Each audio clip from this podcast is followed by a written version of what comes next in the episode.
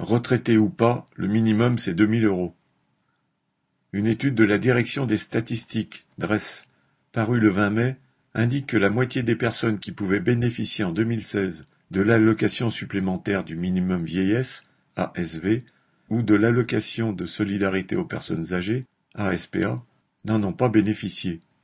Cela concerne 325 700 personnes, dont un bon nombre de femmes qui sont sous le plafond de ressources, un peu plus de 800 euros en 2016 et 917 actuellement. Elles ont ainsi été privées d'un complément de ressources de 205 euros en moyenne par mois.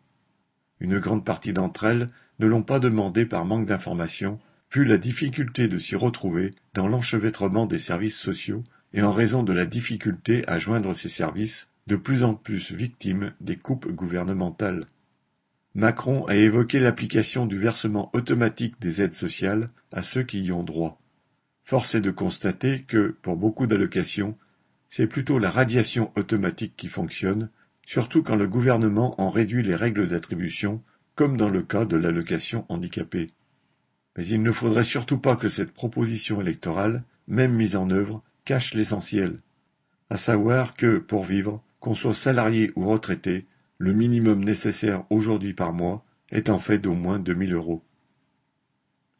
Maréchal